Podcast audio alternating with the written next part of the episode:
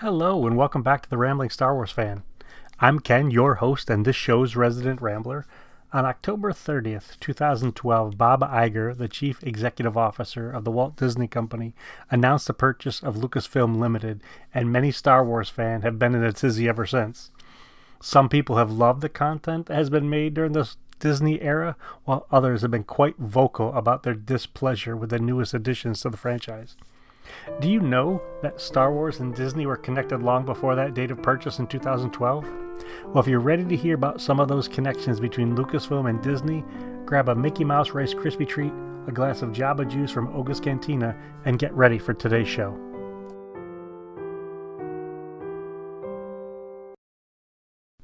Hello. I'm so glad that you joined me today for the second episode of The Rambling Star Wars Fan.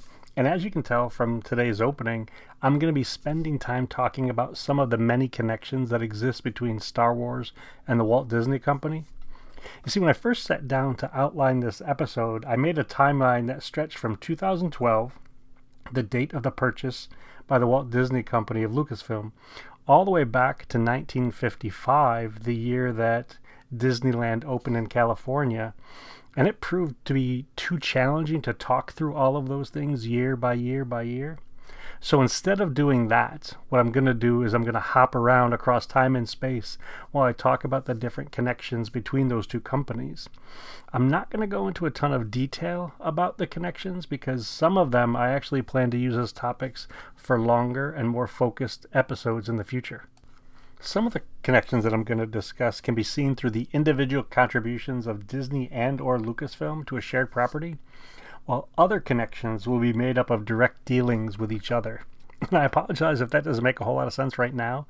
I guess mild confusion is just one side effect of listening to me ramble on and on. And I'm going to do my best to make things a little bit clearer as we go. And so, with that said, let's start off by taking some time to talk about the links between Disney and Lucasfilm, specifically as they relate to the Marvel Cinematic Universe.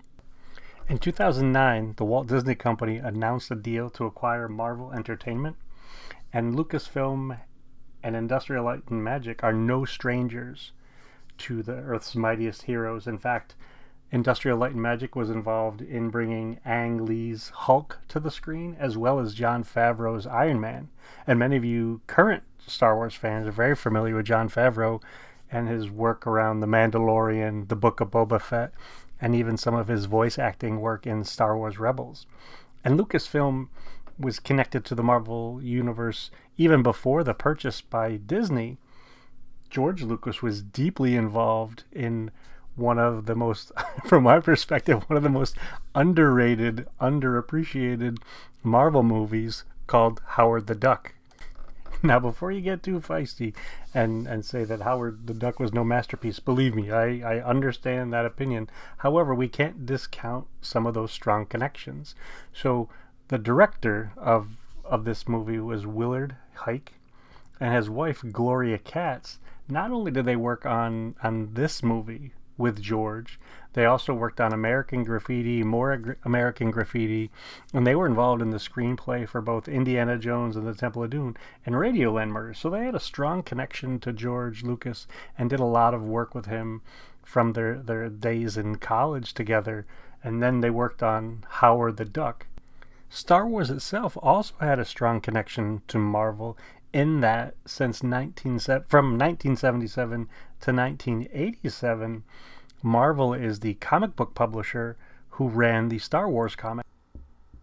The focus of the next set of connections that I'll talk about will definitely become a topic of several future shows for a couple of reasons. First of all, they stretch back to George Lucas's early days at USC. One of George's college classes in 1965 was an animations class, and he created a 60 second animation called Look at Life. George won several film awards with that very short film. I also think that the connections that I'm going to talk about next display some of George's efforts to advance various technologies and techniques in order to use in telling visual stories. The connection points that I'm talking about refer to Pixar animation. You see, the seeds of Pixar were planted in the early 1970s at the New York Institute of Technology by Ed Catmull and Alvy Smith, and they joined Lucas's computer division with the goals from George to create a digital film editing system, a digital sound editing system, a laser film printer, and he also, George also wanted them to work on improving the overall quality of computer graphics. And along the way, Ed, Alvy, and other team members of their teams created such memorable things as Star Trek's Genesis effect that was in the Wrath of Khan movie, The Stained Glass Man and Young Sherlock Holmes, The Adventures of Andre and Wally B, and they even created the Pixar image computer. Interestingly enough, in 1986, George Lucas sold Pixar for about $5 million to Steve Jobs, and in 2006, Steve Jobs sold Pixar to the Walt Disney Company. And inside the story of Pixar are many other interesting chapters that involve such people as Michael Eisner, John Lasseter, and Bob Iger. I mean, for instance, John Lasseter started working at the Walt Disney Animation Studios in 1975. Sorry, in 1979. He was fired by them in 1983 and was hired by Pixar in 1984. And while he was at Pixar, he worked on Toy Story, A Bug's Life, Cars, and Monsters Inc. After Bob Iger replaced uh, Michael Eisner as CEO of Walt Disney Company and purchased Pixar from Steve Jobs. Lasseter was actually promoted to the head of Disney Animation with along with Ed Catmull. And nestled within that story of Pixar are also chapters of rebellion, wild creativity, the creation of new movie making techniques, and bunches and bunches of personal drama. And all of these things are things that George Lucas had a great deal of personal experience with. So now let's channel our inner Luxo the desk lamp and hop from the Disney Star Wars connections with Pixar to some of the connections between Star Wars and the Muppets. Now, don't worry, I'm not going to be singing about the Rainbow Connection, and I'll move right along as we talk about Kermit's maker Jim Henson, his team, and several of their creations. Now, The Muppet Show was filmed in England from 1976 to 1981 and it was produced and recorded at Elstree Studios. That's the same studio where parts of the Star Wars movies were made. In the late 1970s, George wanted to create new characters and creatures for The Empire Strikes Back, including none other than that Jedi Master who was over 800 years old and was found living on a swamp planet. Yeah, I'm talking about Yoda. Yoda was created by Stuart Freeborn and Nick Maley, puppeted and voiced by Frank Oz. Yes, that Frank Oz, the one who brought Miss Piggy, Bert, Grover, Fozzie Bear, the Cookie Monster, and other Muppets to life. Frank Oz was actually selected as the puppeteer for Yoda because Jim Henson was too busy with other projects, and George, when George asked him about about helping him out on on The Empire Strikes Back, he recommended Jim Henson recommended Frank Oz. And actually, speaking of Jim Henson, I believe that he and George uh, were, were cut from very similar cloths. They were both highly skilled storytellers, incredibly creative. They dabbled on the rebellious side, and they often sought new ways of telling stories to children. In fact, Jim and George worked on several projects beyond Star Wars. They worked on The Labyrinth and The Dark Crystal together. And some of the Muppet makers, like Stuart Freeborn and Nick Maley, helped create several of the creatures for The Empire Strikes Back and Return of the Jedi. And even beyond those those folks, one of the makers on the Return of the Jedi went on to work with Jim Henson, the Jim Henson Company. Kirk Thatcher was 19 when he worked on that third installment of the original trilogy, and he went on to to direct many Muppet movies, and most recently he starred in Marvel's Werewolf by Night, which is a, a, a short movie that's on Disney Plus. And one of my favorite connections between Star Wars and Disney was through the Muppets. And in fact, it was almost a, a, a bit like seeing into the future. In episode 417 of The Muppet Show, Mark Hamill starred as himself and Luke Skywalker at the same time. And during that episode, he and a bunch of the other cast sang When You Wish Upon a Star while a very familiar castle rose up from the stage. That episode, which aired on February 21st in 1980 in the United States, foreshadowed the eventual purchase of the Jim Henson Company by Disney in 2004. And I'll give you bonus points if you can tell me who the CEO of Disney was at that time. And the Muppets are still very connected to, to Walt Disney beyond the, the, the purchase. There's an attraction at the Hollywood Studios in Florida, and I've got to say, um, every time we go to that park, we, we go to that particular attraction and just absolutely love love taking it in. The Muppets are uh, are fan favorites in, in, in our house. And speaking of Hollywood studios, um, let's whip over to that other source of connections between Star Wars and Disney. And no, I'm not talking about Black Spire Outpost. I'm talking about Indiana Jones.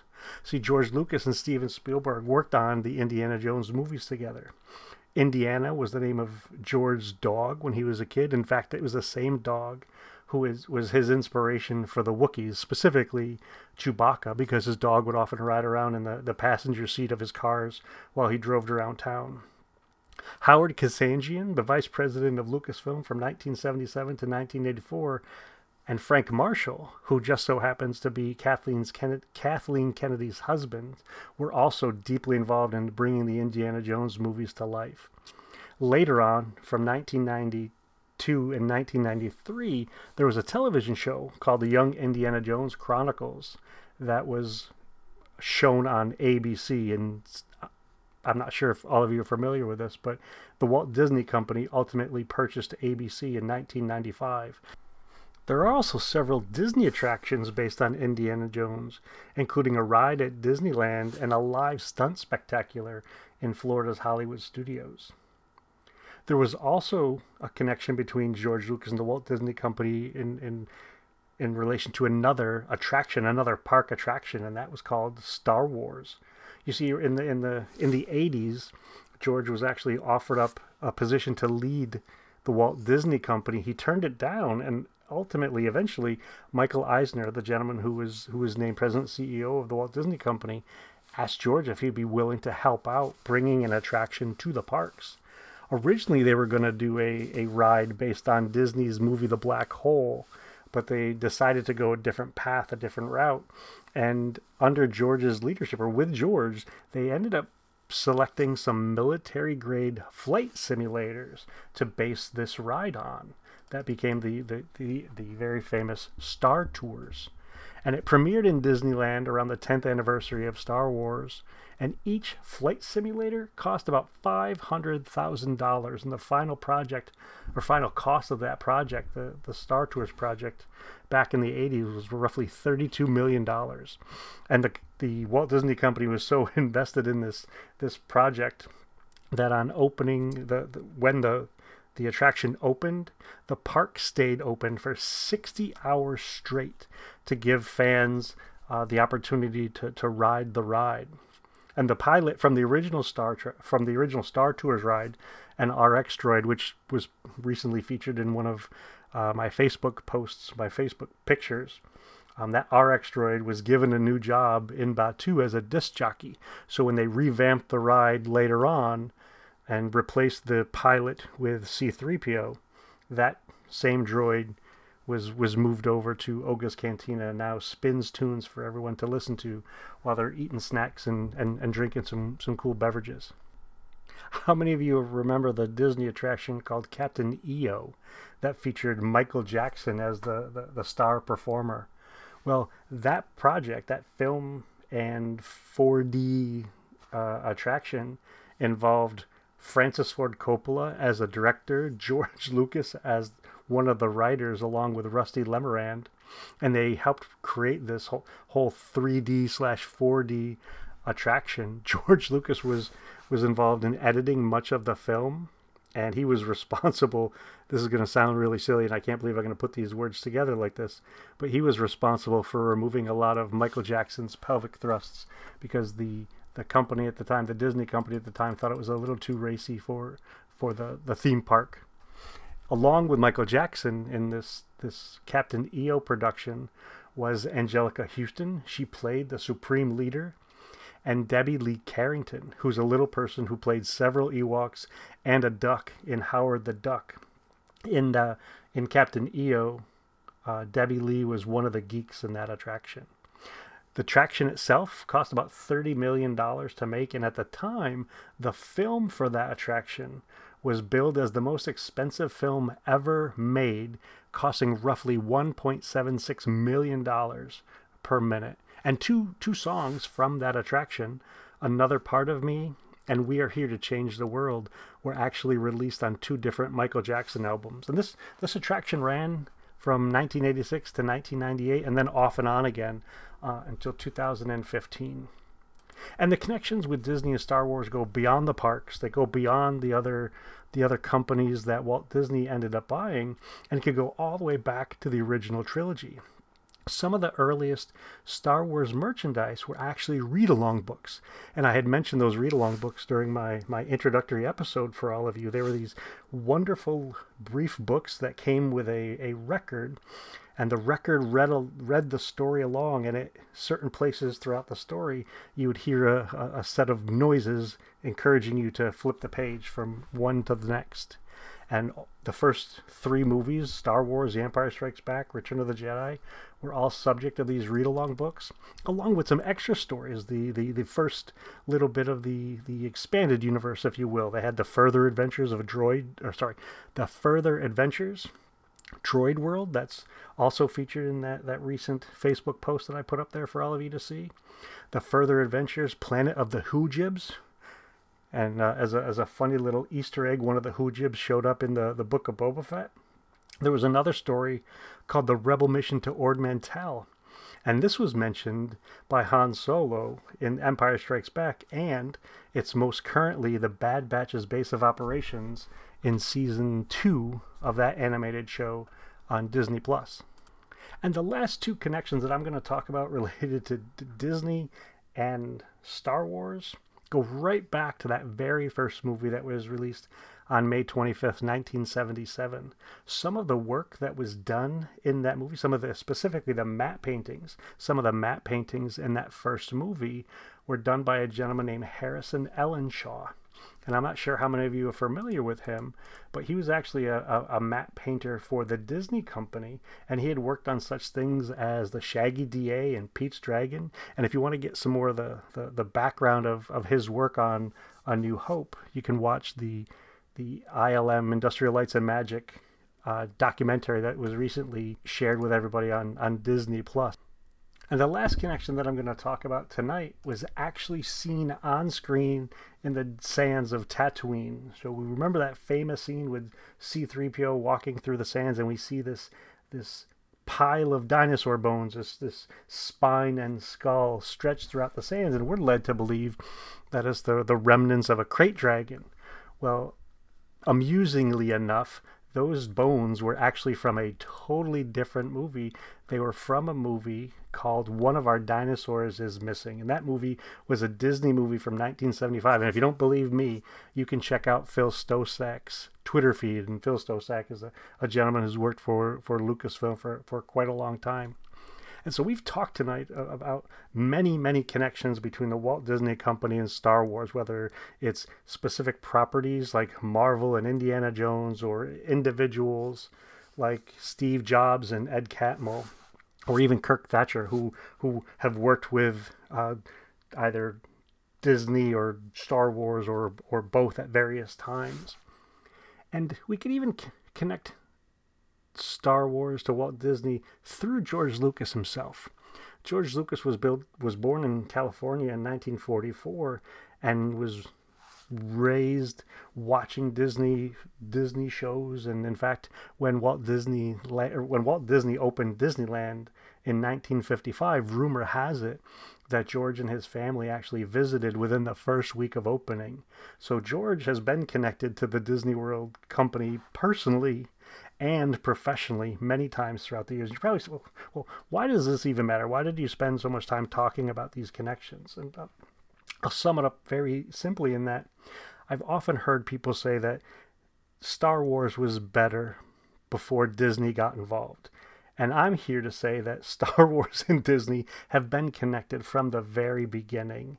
And there are lots of examples where Walt Disney Company and Star Wars overlap. The makers of one worked on, on projects with the other, and they had very similar themes, they had very similar techniques, and all from the perspective of educating and entertaining. And so I believe that it's incorrect to say that Star Wars was better before Disney got involved because I believe that Disney and Star Wars have been together, they've been, been connected since the very, very beginning. And so I want to thank all of you for for listening to this show and I want to let you know that the next show that I put together will be a list of my favorite 40 things from Return of the Jedi. 2023 is the 40th anniversary and as part of Star Wars Podcast Day, I'm going to be releasing a list of my 40 favorite things from Return of the Jedi, and I'm going to pepper it in with some other favorites that friends of the show have, have shared with us through Facebook. So, once again, thanks for joining me, and may the Force be with you. Always.